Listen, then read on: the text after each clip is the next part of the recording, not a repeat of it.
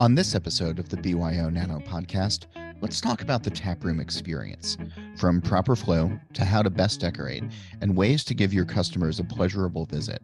Our guests will offer insight and tips to doing it right. This is John Hall, and welcome to episode 40. And a quick word on content. This show is for nano brewers, both existing and in planning. So tell us what you want to hear about. What are the topics you want to learn more about? And what issues are you interested in? And who are the breweries you want to hear from? Email us and tell us it's nano at byo.com. And now, on to the show. The good weather is here for most of us around the country, and that means people headed out to enjoy their local breweries. Brewers are striving to create delicious and innovative pints, but should be putting equal thought into taproom aesthetics. Having a welcoming taproom is important. The decor should be a reflection on the company ethos and the beer. There should also be thought to the flow and comfort. This episode features three guests. Dustin Hauck of Hauck Architecture. And then we're going to hear from Liz L'Etoile and Chris Sellers of Four Star Farms Brewery. But first, a word of thanks to the show's sponsors, and we hope you'll give them a closer look. Grainfather. Whether you're looking for a brewing system to create trial recipes or you want to easily add production capacity to your nano brewery, the Grainfather G70 electric brewing system is your solution. The G70 has a 70 liter capacity, allowing you to easily make half barrel batches of beer in a compact system that won't take up valuable floor space. Ask your BSG sales manager for more information about the G70 today or go to grainfather.com to learn more. We're also brought to you by Fermentis. Yeast is an incredible living microorganism, and we've known for many years now that yeast has a crucial impact on the flavor profile and other sensory properties of beverages.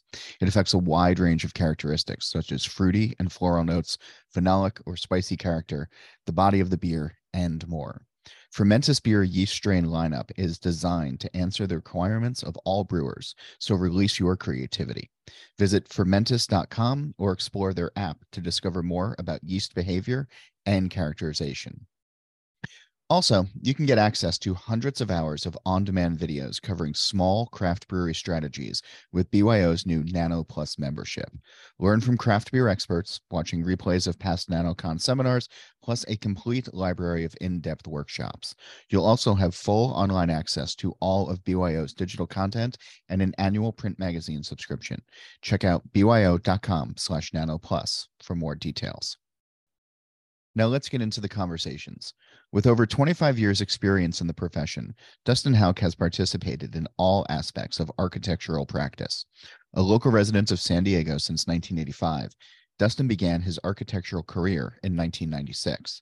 His background includes a bachelor's degree in architecture from the Hammond School of Architecture at Drury University, study at the Edinburgh College of Art in Scotland, and hands on experience in the construction industry while assisting his family in their many construction endeavors.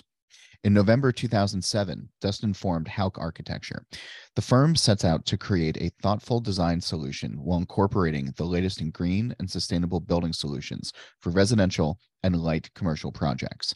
A member of the Quaff Homebrew Club since 2003, Dustin has a passion for the craft brewing industry that shows with his vast experience and expertise in craft brewery projects. Dustin's combination of thorough analysis, client considerations, and attention to detail constitute the foundation of Hauck Architecture's approach to every project. Whether it's a green home design, a sustainable restaurant renovation, production brewery, or ADA code compliance upgrade, he spoke to me from California via Zoom. Welcome back to the show. I'm I'm grateful for your time and for your expertise and I know the last time you were on this program, we were talking about uh, general brewery construction and thinking about building out for the first time. Um, in, in thinking about though the tap room experience, the, the, the forward facing room to the drinking public, what are a few things that immediately come to mind when you want to encourage brewers to be thinking about you know putting their best face forward with their tap room. Well i think it's really important that your your tap room identifies your brand and kind of carries over that theme whatever that happens to be. But but also you know we're your your brewery is where you make the most profit on your product, um, and so you really want to showcase that and, and why somebody is coming to a brewery to have a beer versus a pub or anything else. Um, you know, I really try to encourage our clients to, to showcase that equipment. You know, they've got a lot of money in that uh, shiny stainless and and making that part of the experience of having a beer at where it's made. So how should should the beer lead that conversation? Should the branding lead that conversation um, when it comes to start to, starting to think about design? Um, is it location?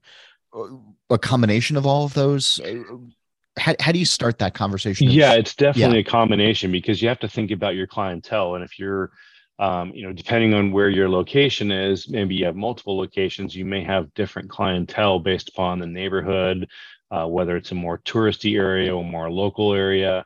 Um, there, there's just a lot of different things to take into consideration. Um, but th- there's some things that are kind of universal no matter where you go. You know, it's having having good access, knowing where to where the bar is and where the beer list is when you first walk in. So you're not trying to figure out where you're supposed to go or where you're supposed to line up, having space for that line to queue when you get busy. Know, those are all kind of universal things, but um, you know, catering to what your clientele is. If you're in a more um, maybe a more residential area, maybe you're catering a little bit more to to families with, with kids and things, and you know, getting that kind of crowd in. So, kind of thinking about who your clientele really is and what you're trying to attract is really important because it, it can impact everything from layout to furniture selection to you know, just all kinds of things. Well, layout for me is always pretty important. Um, where I'm going to want to make my way to the bar when I walk into a to to a brewery tap room, um, probably to order. I mean that that's where most things are these days with at bar service, and then you find a table and and, and you go from there. Um, you talked about flow a little bit. What's a few things that that people should be keeping in mind of how drinkers and consumers can best make their way from the front door to where the beer is being served? Well, if you're if you're serving from a bar, which is the most common, um, is to basically having space to queue up and having room for a line so that when a line does form people know where to stand and it's not weaving in and out of chairs and tables that are in the way you know having a clear place to to line up and you know maybe even having a way if you have a really busy tap room of having maybe a um, a side spot that's for to go to to pick up stuff just to grab and go or um, having your POS counter big enough that you can spin it off into two or three stations when you get busy enough to kind of push that line faster. I mean, your your revenue is that that pint over the bar. So how do you make that faster and a better experience? If someone Uh, is thinking about whether they should have one more beer or not and they look mm-hmm. back and there's 10 people in line uh, they may decide you know what? I'll just i'll just go or or i won't get another beer right now. But if they can see that that line's moving and get a lot of speed going in it. You know, away even if you have like that maybe indecisive customer that wants to taste three different things while the person behind knows what they want and they just want to get in line, having a way to widen that POS so somebody can jump in and take that extra order from that person behind them to keep the line moving. Ways to just kind of expedite that process and make it as convenient for the customer as possible. Yeah, because I imagine if somebody walks in the front door and immediately sees chaos, or it's going to look like, oh wow, this is this this is going to take me 25 minutes to order a beer, they might just immediately turn on their heels and go someplace else. Yeah, it's very discouraging. Um, even even or even if you're you've just had one beer and you want to get a second one, well, when you got the first one, you were the only one in line. Now you turn around and there's 20 people in line. You're like, nah do I really want to stand that line? you know, but if you can tell it's moving quick and they they're splitting it up and the, and your the staff is taking care of them and moving through it quick, then it's not as it's not as detractive and and that's going to end up to uh to more yeah. more sales.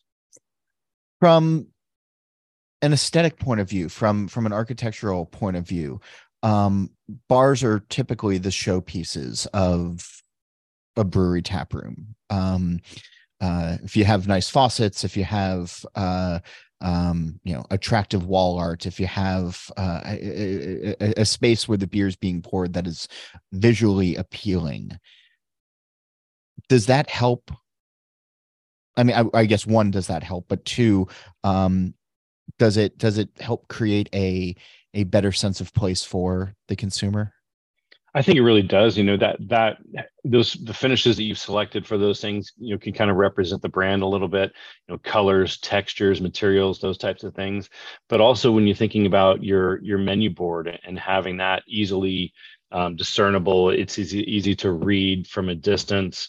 Um, it doesn't have too much information, or maybe if you if you want to go into more detail about some of the beers, maybe that's in a handout or a scan, uh, QR code or something. You can get a little bit more information making sure that you know that's it's very easy for them to understand what the options are, what the choices are, um, and and showcasing that and and thinking about your service side. You know, how far away are the taps from the counter? Do they have to take more than two steps to to reach the taps and turn back around to serve that beer? You know, keeping everything as efficient as possible and in representing the brand and having that kind of tie into the overall theme within the tap room you know one one thing that and I know I'm going to uh, annoy some people with this, but uh, because social media is so prevalent in society these days, and everybody wants to, uh, or a lot of people want to document uh, where they are and and and what they're doing. How much does decoration? How much does um, uh, having uh, appealing backgrounds play into the overall customer experience?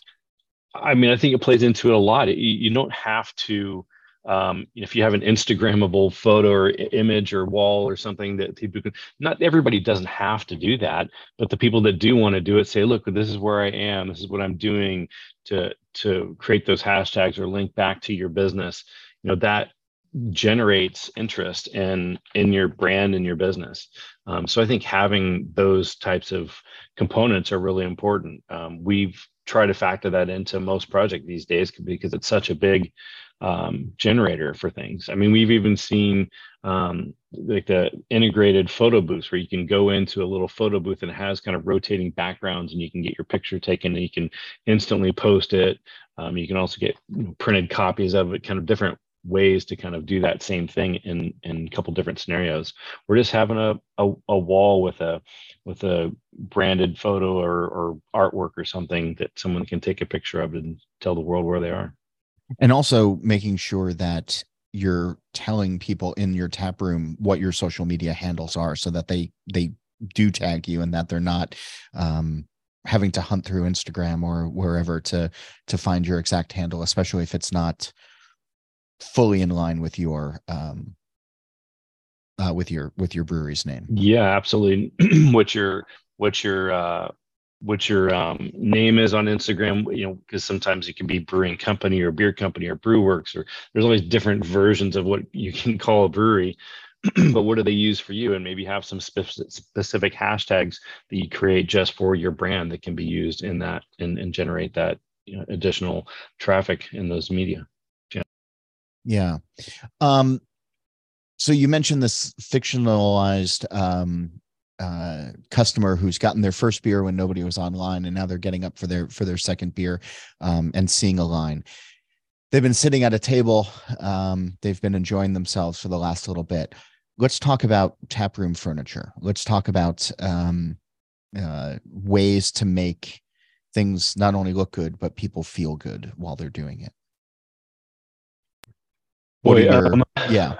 You know, lighting is important um, for one to be able to see what you're doing, but you don't need to be overly lit. Um, you can do a lot of things with decorative lighting to create interest on materials. Um, sound is a really big one that we see a lot. Um, it gets to be one of the first things that get valued engineered out of a project because it's usually one of the last things to get installed when the budget is starting to get really tight and they're starting to look for ways to save money. Um, and so they kind of omit some of the um, sound absorbing materials that, we, that we've recommended.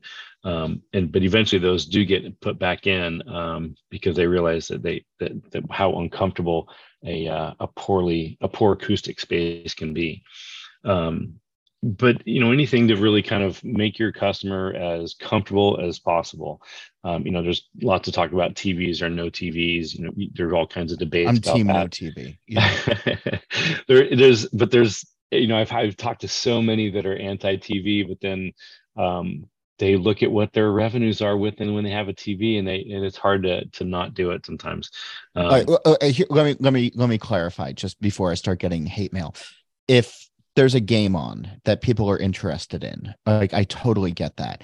But if I'm in a bar at two o'clock on a Thursday afternoon and they have the Food Network on, that's a waste of a television. There's oh, no absolutely. I agree that. with that. Yeah, you know, or like Sports Many Center with the with the sound muted. You know, like anything that is not um, live sports or breaking news uh, has no place uh, being shown. Uh, you I know, agree with movies with the sound do. off or things like it's just it's distracting. That so that's my stance on televisions. I, I, I should clarify.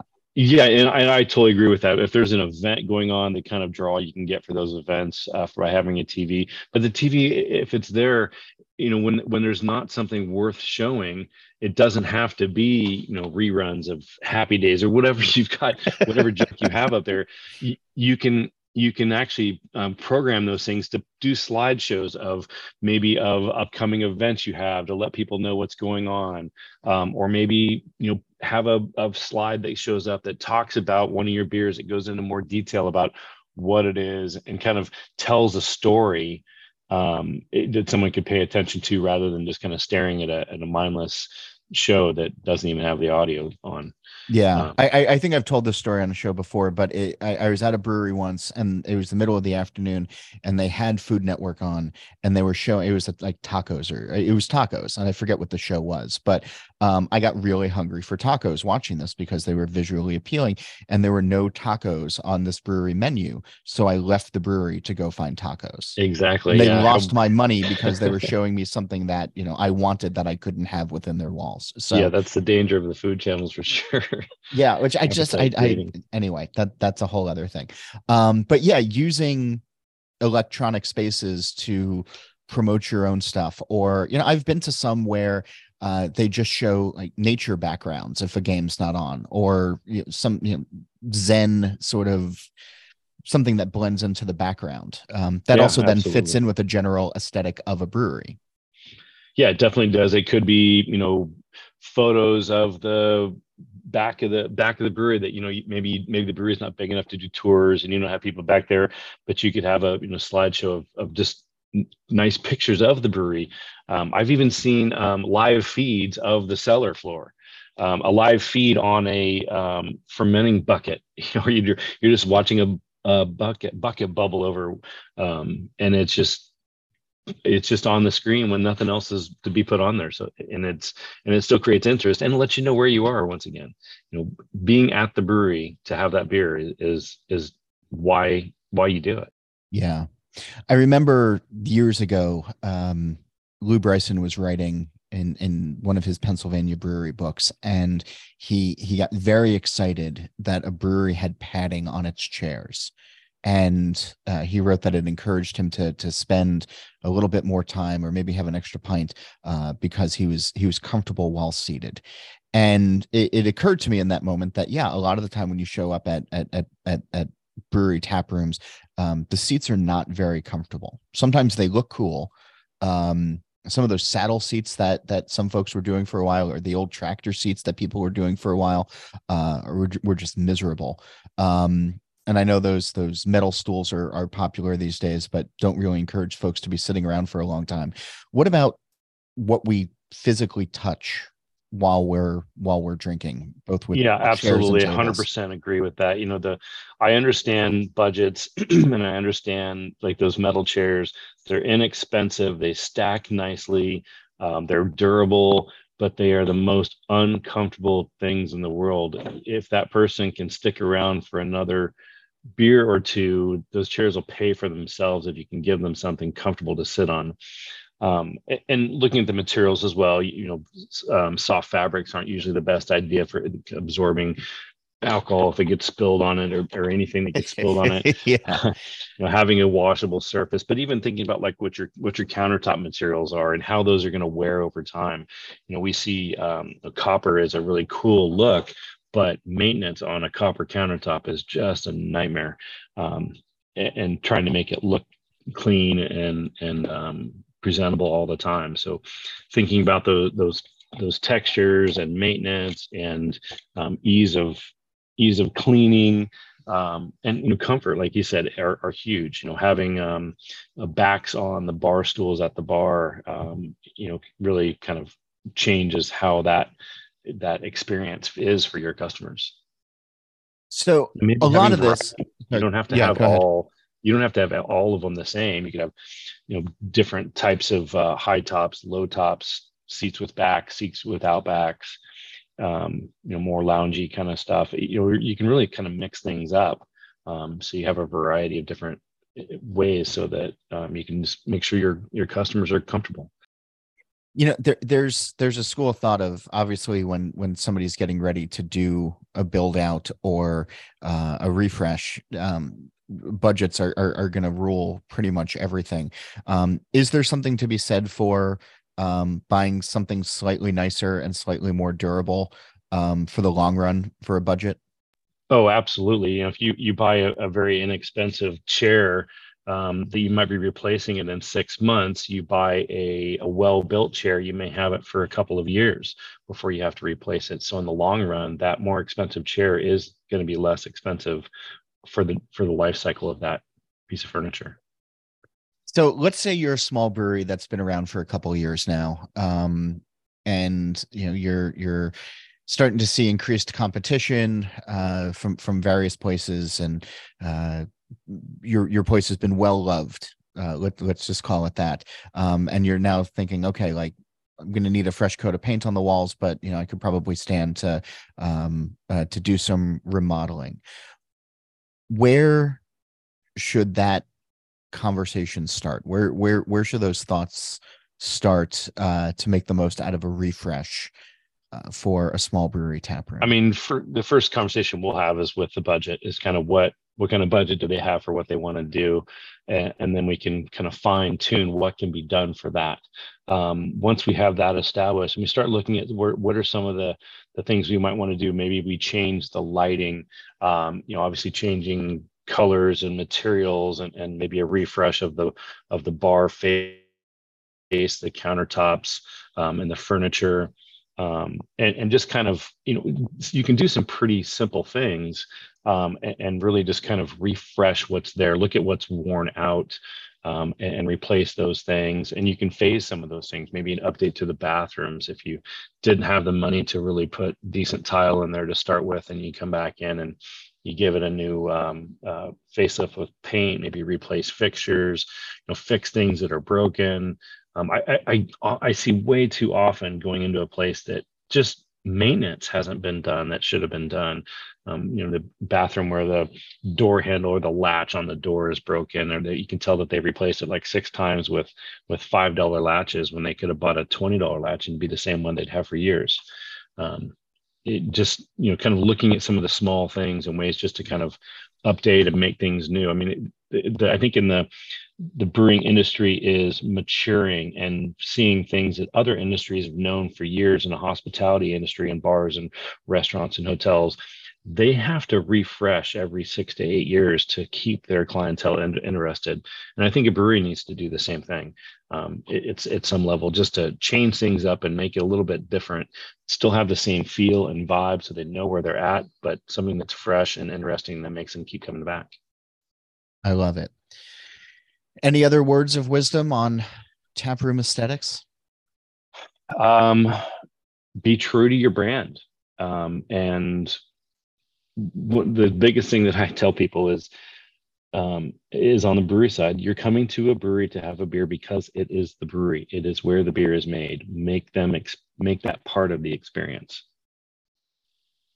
I love it, Dustin. Thanks for taking time this month and being being on the show. It's great to have no you. No problem, John. Thank you. I really appreciate it. More in a moment, but first, thanks to this episode's sponsors, and I hope you'll give them a closer look. Grainfather Whether you're looking for a brewing system to create trial recipes or you want to easily add production capacity to your nano brewery, the Grainfather G70 electric brewing system is your solution. The G70 has a 70 liter capacity, allowing you to easily make half barrel batches of beer in a compact system that won't take up valuable floor space. Ask your BSG sales manager for more information about the G70 today or go to grainfather.com to learn more. We're also brought to you by Fermentis. Yeast is an incredible living microorganism, and we've known for many years now that yeast has a crucial impact on the flavor profile and other sensory properties of beverages.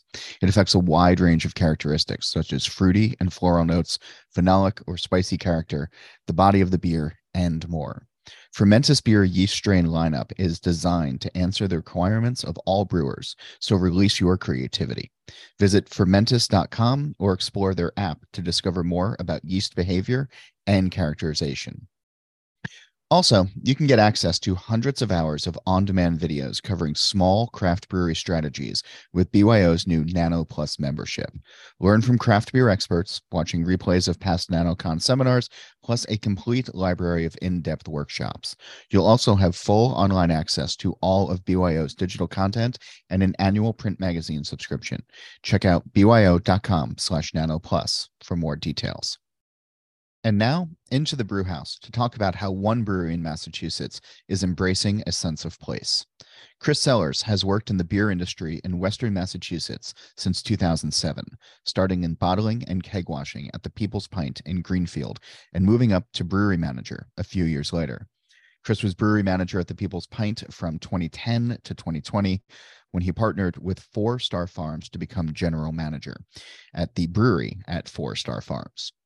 Chris has used many variety of Four Star Farms hops over his decade of brewing before moving to Four Star, and now brews everything from juicy New England IPAs to traditional lagers using only Four Star Farm grown hops, and in some cases, Four Star Farms grown grain. In the brewery's two years in business, Chris has brewed four different beers using exclusively grain, hops, and water grown or sourced within 150 yards of the brewery. Chris has also served as a board member of the Massachusetts Brewers Guild for the last four years and continues to strongly support all things Massachusetts in beer and in brewing. Liz L'Etoile is a lover of all things beer and channels that energy into her roles as director of sales and marketing at Four Star Farms. Never having considered becoming a farmer, except for a short time during her adolescence when working at a farmstead, eating her share of the profits in cherry tomatoes, Liz married one and quickly fell in love with the lifestyle, particularly as the farm transitioned into growing hops.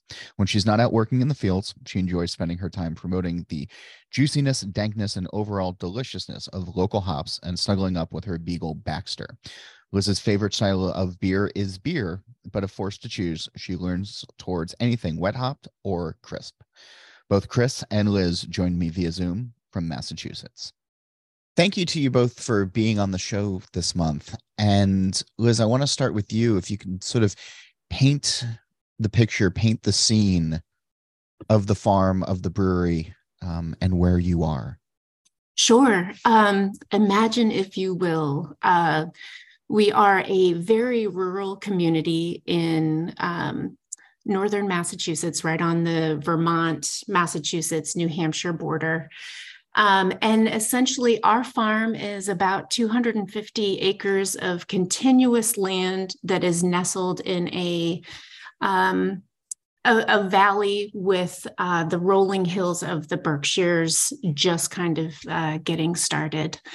Um, the Connecticut River uh, runs along our farm and is the, the major source of irrigation for us.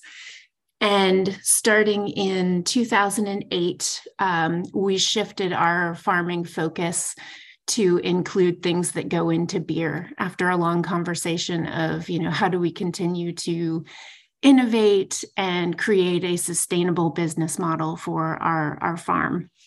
And so um, it's hard to believe that uh, what is 15 years ago this year, we planted our first um, hops rhizomes um, in an experimental yard just to see if they were something that would grow here. We knew that historically they were a crop that did very well in New England, but yeah.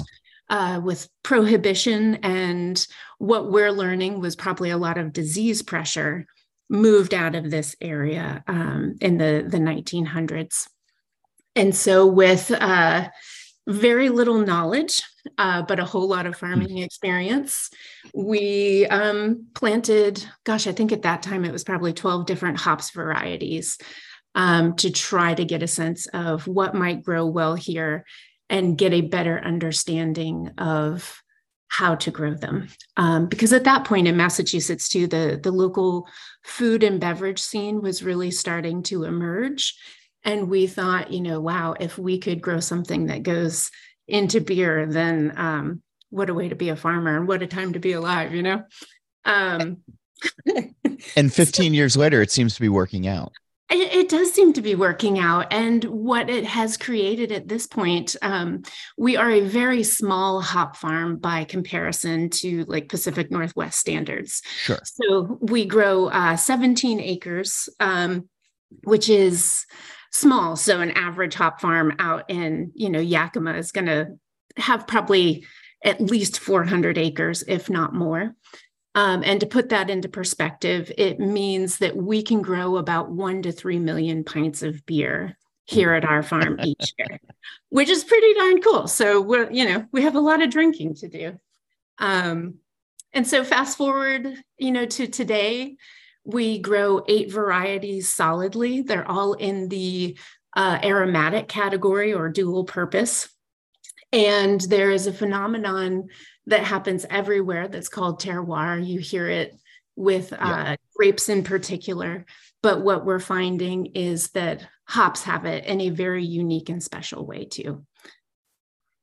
Can, can Chris? I'm going to get to you in a minute, but sure. what what have you found terroir wise in your part of Massachusetts that that the hops are exhibiting? Sure. So, predominantly for our farm, um, it's fruit, whether it's tropical fruit or citrus fruit. It takes kind of the base characteristics that you would expect from a variety. So, you know, um, cascades being, you know, kind of orange and lemony, and accentuates it like to the next level. It makes it a more vibrant, um, uh, punchy sort of flavor that can come through but also, I'll say that um, it can change from year to year depending on the pressures and the stresses um, that are put on the plants, either from, you know, the weather or um, different insect pressures and things like that. But predominantly, we tend to stick in the fruity, sticky, fruity category of things. So, Chris, you have uh, hop farms right outside of uh, of your Seven Barrel Brew House there um, which I imagine is a brewer's dream in a lot of ways. Uh, Liz mentioned how many pints that, that you can turn out from from all that, which is which is pretty great. Um, what is it like for you as a brewer being on the farm? I mean, I could say I have zero complaints. Let's put it that way. I have huge windows that look out over my ingredients growing, you know, while I'm brewing, which is pretty fantastic. Um, but you know, I, I think uh, bigger bigger picture there's such an interesting component um, of having a brewery right on the hop farm and you know to to kind of lean into what liz was talking about in that sense of terroir you know i think as as uh, american craft beer drinkers we we've become accustomed to this sort of consistency in style and i think um and what I mean by that is that, you know, hey, my hazy IPA should taste like this blend of juicy hops, or, you know, my my lager should taste like Saaz and Pilsner malt, and that's it. Um, and so what's really exciting is we've started to um, really test drive some unusual hop varieties that are unexpected in some of these styles with really pretty incredible results um, a good example is a, a, New England Double IPA we did recently as a collaboration with another brewery, and uh, you know we were bouncing the recipe back and forth.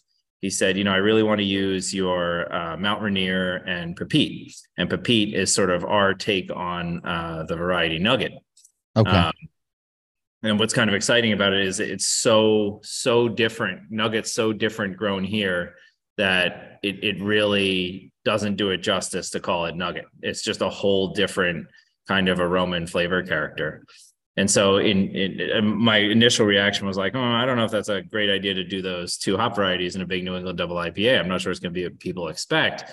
And the other brewer said, I love using those from the farm. Let's do it. And I said, great. And he had a really cool technique and process. And, you know, sure enough, it was like no other New England double IPA I had had. It met sort of all of the criteria for that style big mouthfeel, huge aroma, big, big hot flavor, very sort of soft finish. But, um, you know, it, it was just such a unique opportunity to showcase the kind of interesting characteristics that and exciting characteristics that that we can get from hops here and it, it just comes down to technique and application and it's so exciting to share that terroir with our customers and to do some things that people don't necessarily expect, but in a context that they already know.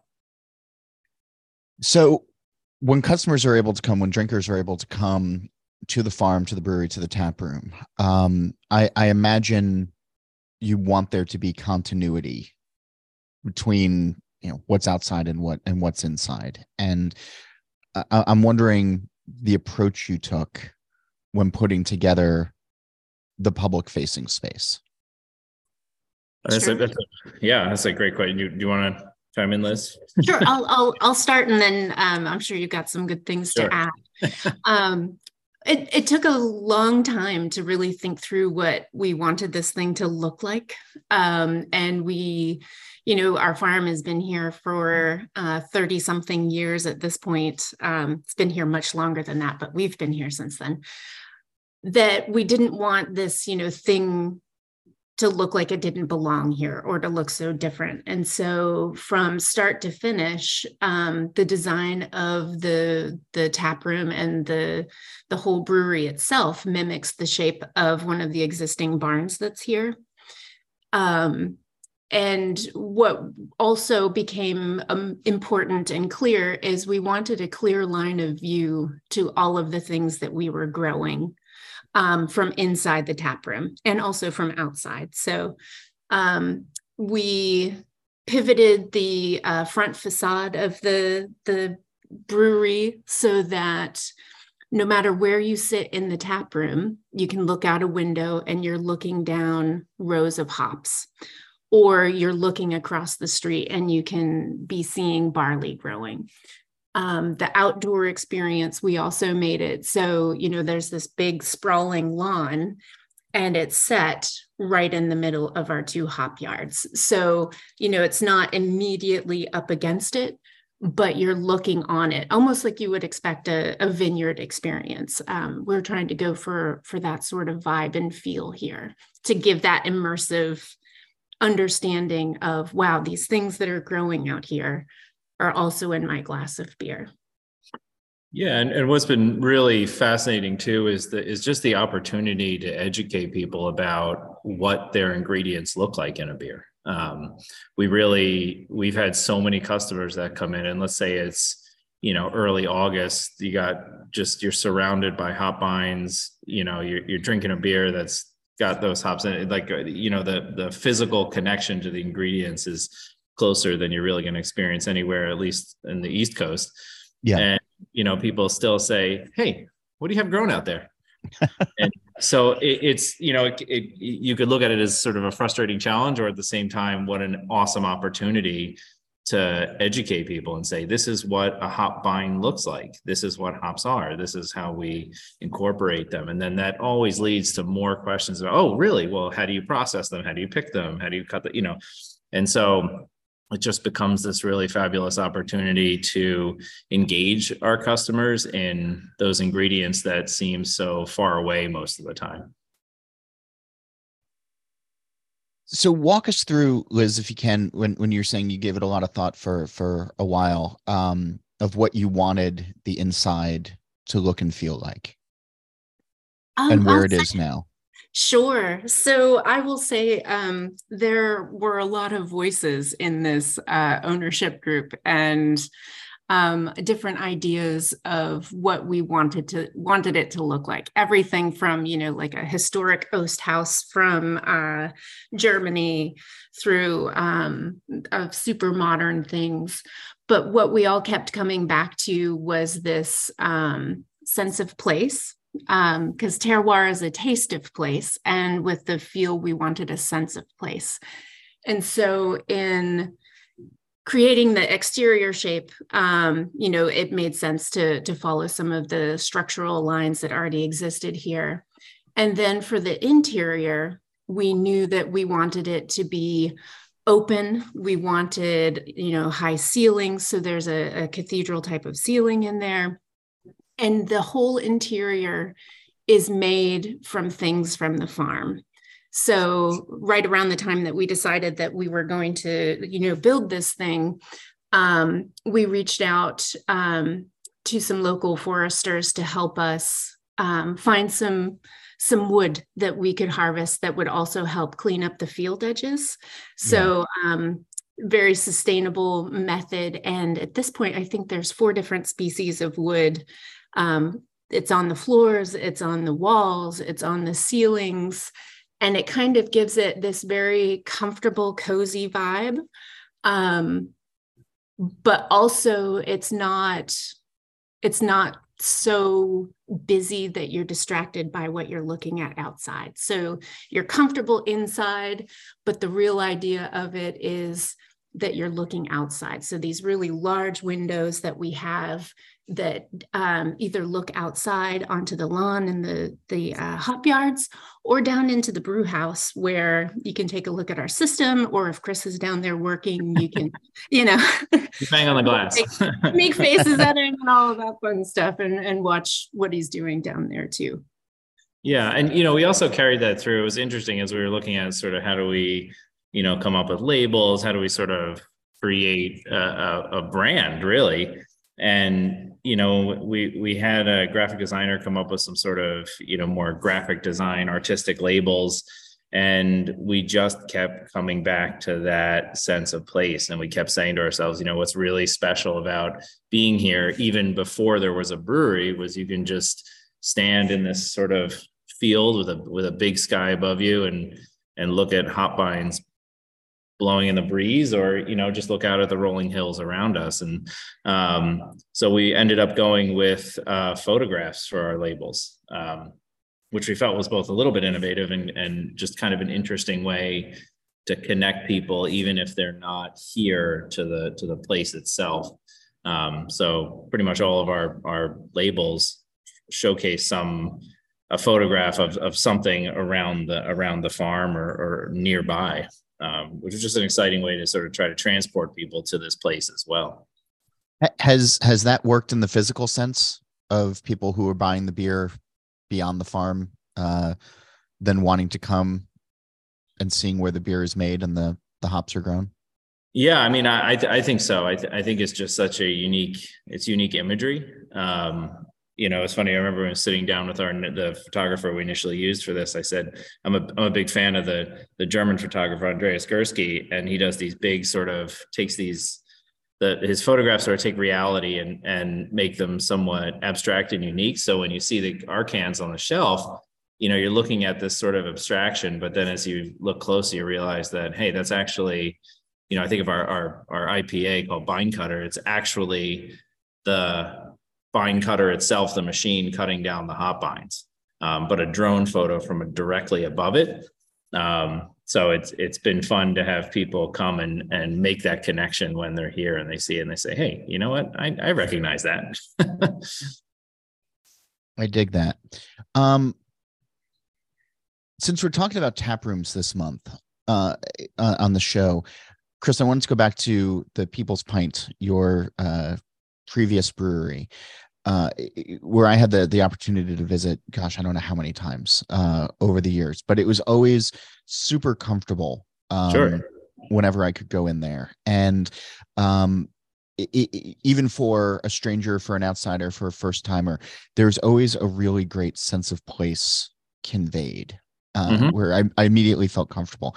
And, and I'm wondering if that's something that was just developed over time, something that you put some co- uh, conscious effort into, um, combination of both. What has been your experience on how to create a welcoming tap room environment that actually works? that's, a, that's a big question, but it's, it's that's a good why I'm here.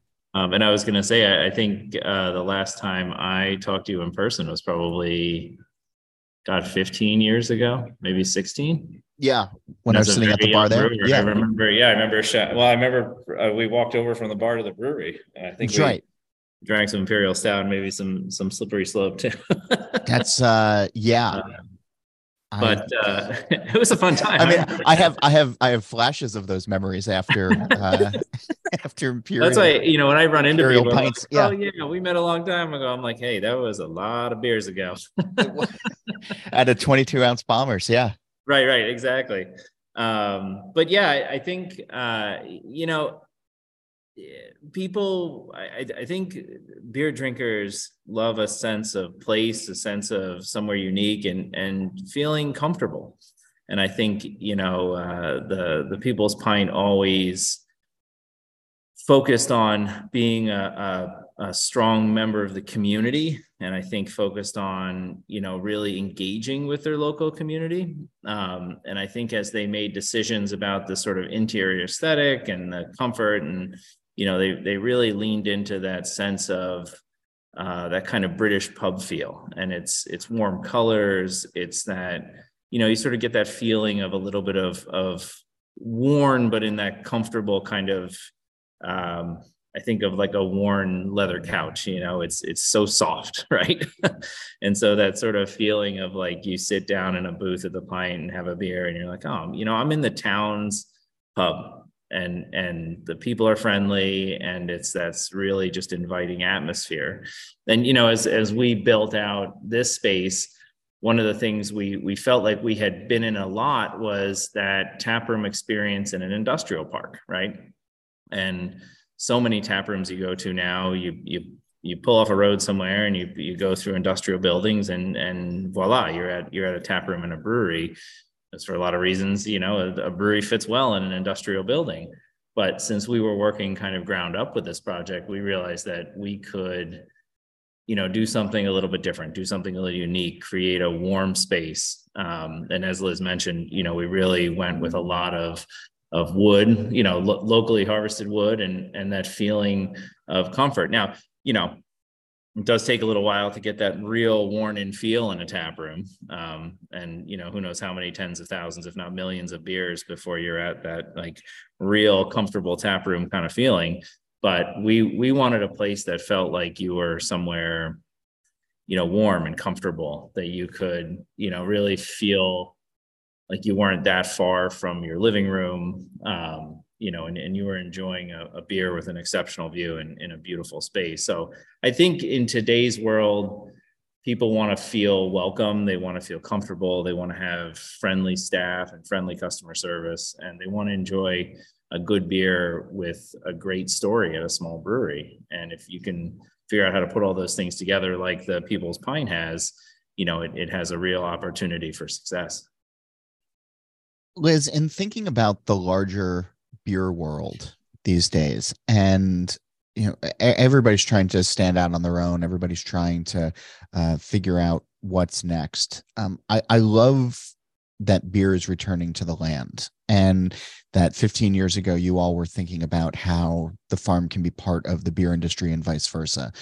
Um, with the knowledge and experience that you have now is this something that you would encourage future brewers to be thinking about about blending the two about finding farmland to set up a brewery? You know um, i will say it would be a fantastic thing because um, you know historically most towns in New England had a had a tavern um, and had the farmers that produced the the grain and the hops or or the other um, ingredients that go into beer. And I would say certainly if there's an opportunity, would highly recommend it. the The view is spectacular, um, and what I like to say is that people also get a sense of what it's like uh, to be a farmer off hours. So, you know, it, it's not unusual to historically find us, you know, sitting out in a field somewhere watching the sunset with a beer. And now we can just do it from from the porch at the the brewery. Um, but it, it's also not without challenges. So we did not have public water down here. We are not on public sewer. Um, so there's some real infrastructure things that one would have to consider. And also the um, the farming nature of it too can sometimes prove challenging because there's um, there can be a time crunch between you know the the tap room's going to be open and we need to be out in the fields doing certain things. Um, and how much of that can um, kind of synchronize to make for a good experience for for everybody. Um, but certainly it is a fantastic way of life and i think it is a fantastic way to really showcase um, where ingredients can come from um, i've talked to a handful of brewers that uh, use our hops and that's kind of the ideal of what they're looking for whether to um, you know find an orchard and be able to grow fruit trees to, to make kettle sours or berries and other things. And so I encourage people to, to think outside of the box when they're, um, you know, planning a brewery or trying to figure out what it is the, the next step that's going to um, be successful in their business. Because the, the luxury that we have as the hop farmer is um, the ability to be so close to a lot of our brewing customers. So the relationship really matters. We can get products to people really quickly. Um, we can have conversations about, uh, you know, the the terroir of things year after year. Like uh, right now, I'm hustling because Chris made a fantastic beer featuring um, our Chaos hops, which is only a hop variety that you can find at our farm due to a happy accident. Oh, that's a story for another day. Um, well, we got we we got a minute or two. I want to hear this story now.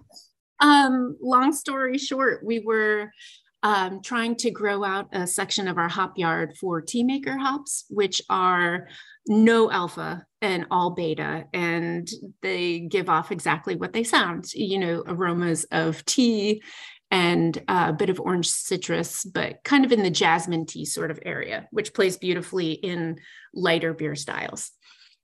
Long story short, um, we had purchased some plants from a nursery and filled out that section of the hop yard with what we thought was Teamaker plants. Um, they were smelling fantastic at harvest time. I'm not one to toot my own horn, but I was driving everywhere to show everybody how great these hops were.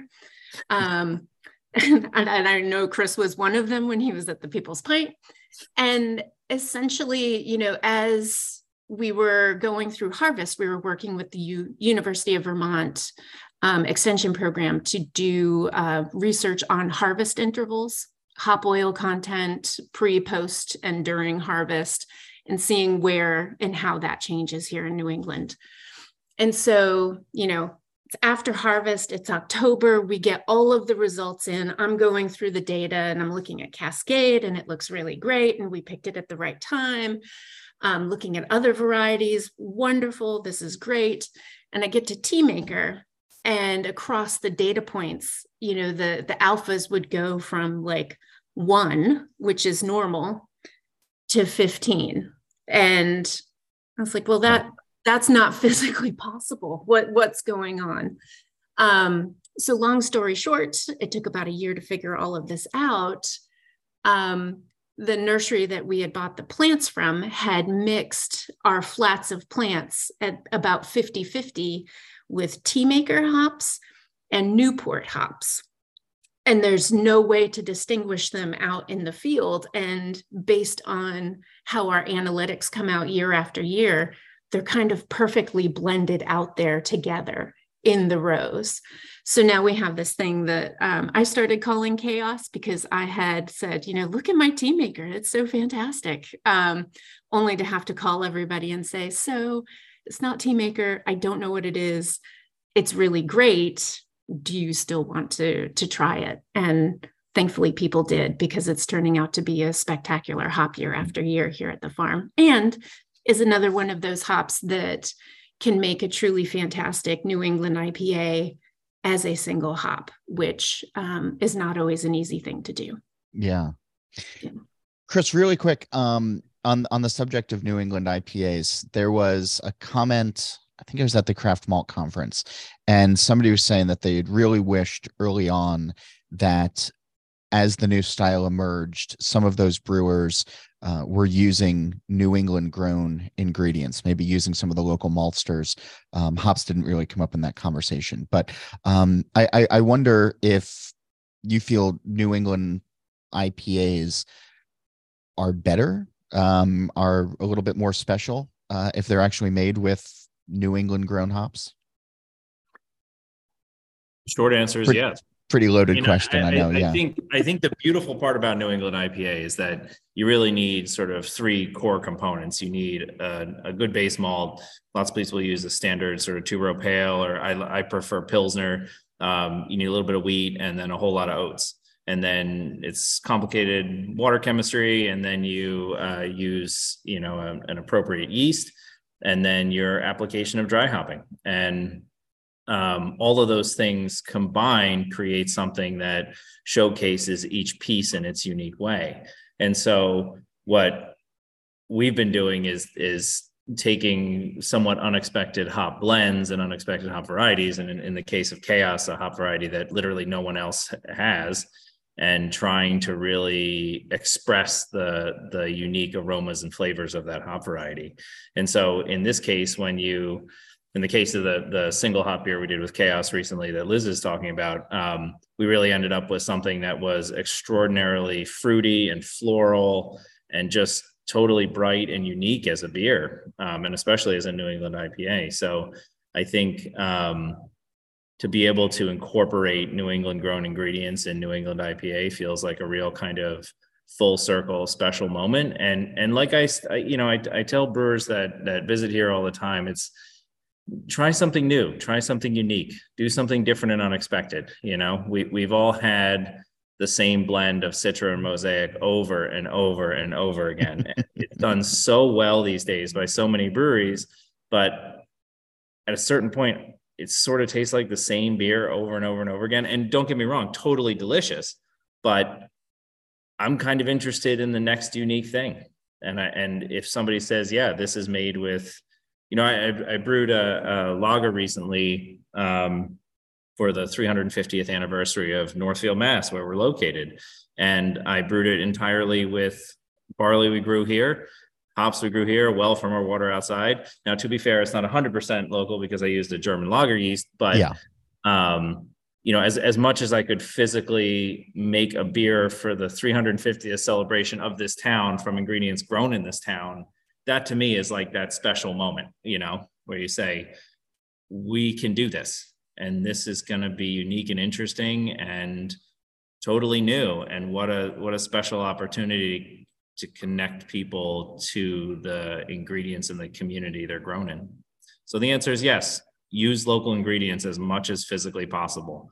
It's going to help everybody from you know your beer drinker learning about something new to your to your uh, local agricultural economy i love it before i let you go um, liz if people want to come visit the farm in person or find you all virtually how do they do that um, we encourage folks to contact uh, me directly. Uh, that's liz at fourstarfarms.com, all spelled out F O U R S T A R F A R M S.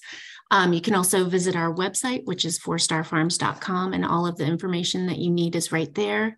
And I'll also give a shout out um, to the brewery because this season we're going to be focusing in on uh, regular hop yard tours, probably starting in the month of May, to give people an idea of you know what it's like in the beginning of the season and to follow it all the way through to the end of the season if they would like. Excellent. I'm going to have to point my car north at some point this season and uh, come up and visit you all. But in the meantime, Liz and Chris, thanks so much for taking the time and being on the show this month. Thank you. Thanks for having us. How are you making the most of your tap room? Tell us by emailing us. It's nano at byo.com. Or better yet, tag BYO on all of the various BYO social media channels and share pictures of your tap room. And I'll invite you to head over to byo.com slash nano podcast. There you can subscribe to the newsletter and the magazine where you can catch up with great pro brewing content. New episodes of this show are released on the 15th of every month. So subscribe now and never miss a show when it's released. And you can also do us a favor by leaving feedback on your podcast platform of choice or by emailing nano at byo.com. And again, you can check in with us on all of the BYO social media channels. As always, thanks to this episode's sponsors. Grainfather. Whether you're looking for a brewing system to create trial recipes or you want to easily add production capacity to your nano brewery, the Grainfather G70 electric brewing system is your solution. The G70 has a 70 liter capacity, allowing you to easily make half barrel batches of beer in a compact system that won't take up valuable floor space. Ask your BSG sales manager for more information about the G70 today or go to grainfather.com to learn more. We're also brought to you by Fermentis. Yeast is an incredible living microorganism, and we've known for many years now that yeast has a crucial impact on the flavor profile and other sensory properties of beverages. It affects a wide range of characteristics, such as fruity and floral notes, phenolic or spicy character, the body of the beer, and more. Fermentis Beer yeast strain lineup is designed to answer the requirements of all brewers, so release your creativity. Visit fermentis.com or explore their app to discover more about yeast behavior and characterization. Also, you can get access to hundreds of hours of on demand videos covering small craft brewery strategies with BYO's new Nano Plus membership. Learn from craft beer experts, watching replays of past NanoCon seminars, plus a complete library of in depth workshops.